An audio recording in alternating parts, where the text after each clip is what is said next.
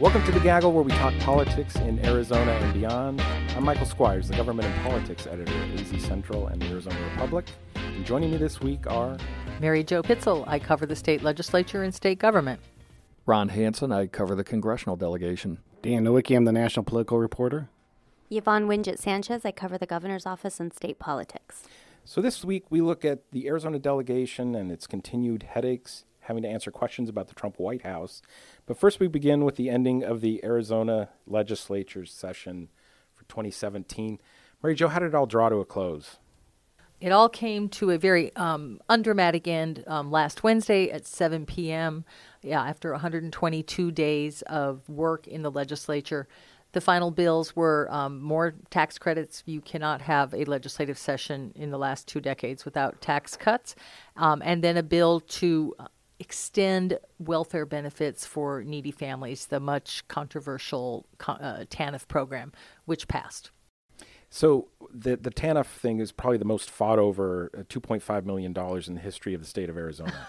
Am I mischaracterizing no, it's a great way to put it because it's a r- rather small sum of money. Um, but ever since Arizona went down to one year of cash benefits for low income families raising kids, um, there's been a hue and cry. Let's put it back to the two years. I mean, my goodness, you know, advocates say years ago it used to be five years of benefits. We're down to one year. Um, I think the governor heard a lot of the criticism of that, came out in January and proposed that we go back, that we go to two years, but there's more restrictions. And then as the bill moved through the legislature, further restrictions were put on by conservatives in the Republic who don't in the uh, Republican caucus who generally don't like the idea of welfare. Meanwhile, the Democrats are saying just put it back to two years. So it became a bit of a hot potato, especially in the university bonding negotiations. What are the restrictions that are now in place, or, or with the new with the new passage, with, with yeah. the new law? It will be if you are in your first year of getting benefits, you can mess up basically once and then you lose it's a two strikes program. So by the time you mess up once you can fix it which means you don't make a job appointment or your kid doesn't get to school um, on time misses a day of school. The second time you mess up you're cut off of the program. Um, so if your child's absent from school there are or there are exceptions. Unex- unexcused, I guess. Correct. There are ways to try to remedy that, but yes. Um, so they've they've tightened the requirements in the first year, and that will limit how many people can then proceed on to a second year of benefits. So. Uh, Yvonne, you guys looked at some of the things that were left undone. Of course, the legislature can't solve everyone's problems all at once, right? You sound a lot like them. you have to parse. I'm channeling them. Uh, but some big pieces of business, really, that, that are still hanging out there that they'll deal with maybe next year. Who knows, years to come. What are those? There was a lot of talk um, on the education front this year, and some of the biggest things that they did not address is uh, Proposition 301, which is going to expire in several years. This helps fund education, and uh, education groups and business groups are really advocating for the governor to come out and um, uh, support some version of a Prop 301 extension that would ensure, uh, you know, education funding doesn't fall off a cliff in, in several years. They did nothing to address that, although the governor, in a really weird way, about midway through the session, uh, signaled that he does indeed finally support uh, extending and potentially expanding Prop 301, but he essentially ended the discussions. In, in a weird way, what did he unfurl a banner from his ninth floor office. Or I wish he would have done that. Kind of, like he did. Put it on a flaming arrow and shot it out into the out into the mall. No, they dropped a, uh, a, a story in the Capitol Times, which is subscription based, on a Friday afternoon, and it took Friday, Saturday, Sunday, Monday, and Tuesday, finally, with the threat of their non response becoming the story for them to actually go on the record and address these the quotes or, and and the, and the paraphrased comments in the story that said yes he would indeed uh, be willing to support a, a modern version of Prop 301, but it didn't go anywhere this session. I'd say another thing that was unaddressed, um, although House Speaker J.D. Mesnard tried to bring it up at the very last minute, uh, recognizing, well, recognizing that the legislature says they're tired of being blamed for poor teacher pay. So the Speaker came up with a proposal to require that half of the mandated inflation money that goes to schools every year must go to cost of living increases for teachers. but it was you know too too late in the session for that to be introduced. But it was a way. He says, "I'm going to be working on this. We'll come back on it next year," and it um, addresses their frustration, and it also underscores how there's still there remains a big consternation that teachers are getting a one percent raise um, per year over the next two years where um, advocates were pushing for 4%. This will keep the focus on teachers. Well, and let's not forget there was also litigation. As it seems like always there's litigation uh, hanging over our heads or about to be hanging over our heads as Mary a state. Jo always says, first comes the legislation, then comes the litigation. No, it's it's legislate, litigate, and then maybe mitigate. And then and then maybe incarcerate. or vacate, as may be the case. But or Watergate. ouch. Segue to Washington. But no, ba- as far as the litigation concerns, Arizona has known that it's been on notice that there's uh, a lawsuit likely in the school against uh, the state for underfunding the school facilities board. Uh, well, now here it is, and this is a lawsuit that could be worth two billion dollars.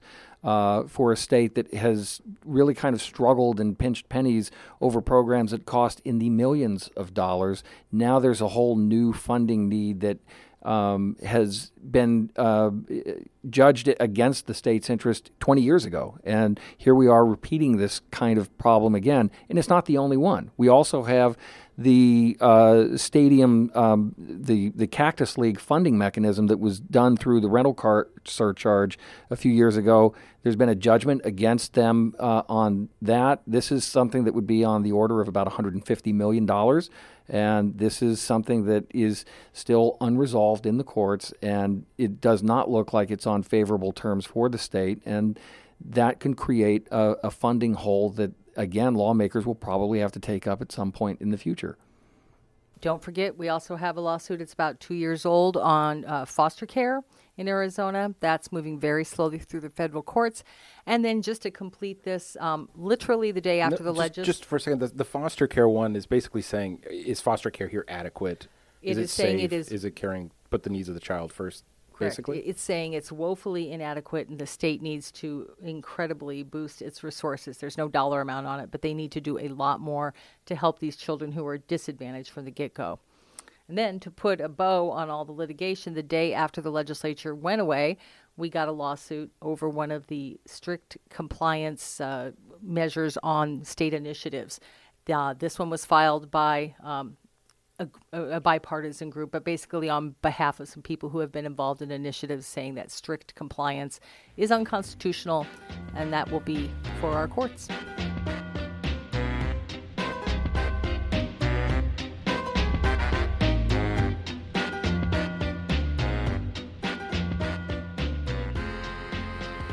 So let's shift to Washington. Uh, a lot of the conversation uh, or news of the last few days has been about the Trump White House. Uh, first came the firing of FBI Director James Comey. Uh, now there have been uh, stories by uh, you know many outlets, Wall Street Jour- Journal, New York Times, Washington Post, saying that President Trump, when he had the meeting the day after co- the Comey firing, with a couple of representatives from Russia, the ambassador, and I can't remember the other. There you go, foreign minister. That he disclosed some classified information. Um, Arizona delegation members have, are, are of course, been asked uh, about uh, the Comey firing and some of these other things. You know, McCain's a favorite. What are they saying, Dan? Well, uh, Jeff Flake, I know he was cornered by some uh, reporters in the halls of the Senate, and uh, he's basically just pleading for a week of no drama and, and no excitement, no crisis. Uh, I think he realizes he's not going to get that for the next four years, probably. But uh, yeah, so once again, the Republicans are on the spot. They have to react to something that Trump did. Uh, Senator McCain, obviously, the the issue of the uh, uh, disclosing the uh, intelligence to the Russians of all people. That's something that's going to be on his radar screen. Obviously, he's one of the least liked senators by by the Russians. He's pr- proudly recalls how he got he was officially sanctioned by Vladimir Putin. So that's going to be something that uh, he's going to pay close attention to. He's so far he's only called it deeply disturbing. Well, t- tell the story about your conversation with him, and I, w- I hope it was on the record about whether or not he he feels threatened by. I mean, he's he has been threatened by the Russians. Oh yeah, no, I've I've asked him that a couple different occasions, and also the North Koreans. Um, and he's told me he doesn't feel like he's any any any physical danger. Uh, North Koreans also kind of went ballistic several weeks ago Ooh. when he when he mentioned the uh, when he went mentioned the he called the the uh, Kim Jong Un the uh, crazy fat kid,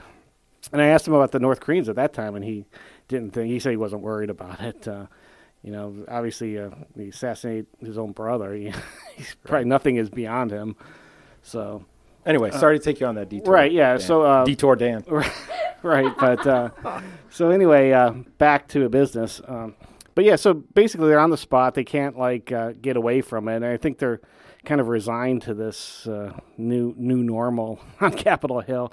It's kind of interesting. Uh, people last year, interesting observation is you know Senator McCain was running for reelection and he was always under pressure to you know denounce Trump, stand up to Trump, uh, you know re- rescind his endorsement, which he finally did.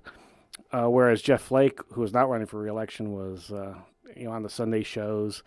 Uh, never did endorse Trump. Um, no, didn't vote for him and now those kind of roles are, are reversed where McCain's getting some kudos for standing up to Trump and, and, and Flake, who's now running for reelection, is under pressure to do more to uh, you know, to, to uh, denounce him on some of these issues.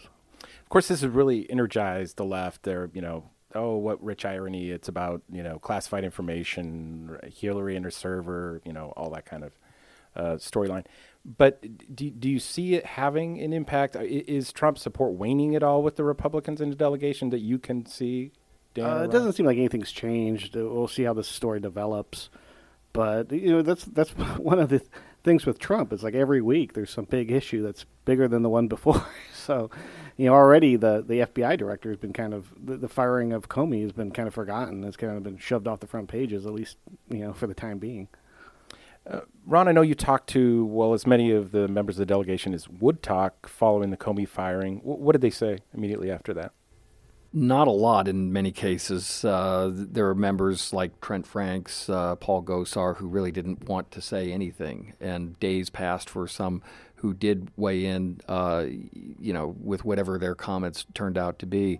Uh, it fell along predictable partisan lines. Uh, this is something that we've seen for you know the entirety of the Trump administration so far. That it's the usual side taking. Democrats oppose what uh, the latest uh, guffaw may be from the White House, and and Republicans either uh, fall into line or say nothing. And in this case, you had responses from folks like Andy Biggs, for example, saying that he thought that firing Comey was appropriate uh, given the, the circumstances. You had others who said nothing on the Republican side. There was one who uh, sort of crossed the usual divide, and that was Martha McSally, saying that she was troubled by what was um, uh, happening with the way that the whole thing went down. And there were others on the Democratic side who were calling for investigations, whether it was Kyrsten Sinema or Raul Grijalva, uh, clearly indicating that they are troubled by this. But again, they're not in a position to force the issue in any meaningful way. Dan, how do you see it playing out? I mean, if if it seems to be a huge distraction from the agenda. I mean, for a while, for like a week there, they were pretty focused on repealing Obamacare, getting their own bill in place. But this drumbeat of other conversations, you can't seem but help but pull away from, you know, sticking to that agenda. I know they wanted to do tax reform. I mean, it really does seem to diminish the president's bandwidth, and when you're when you're constantly having to deal with distractions and and putting out fires and uh, trying to settle down the chaos, uh, there's not a lot of time to to get your agenda through through Congress.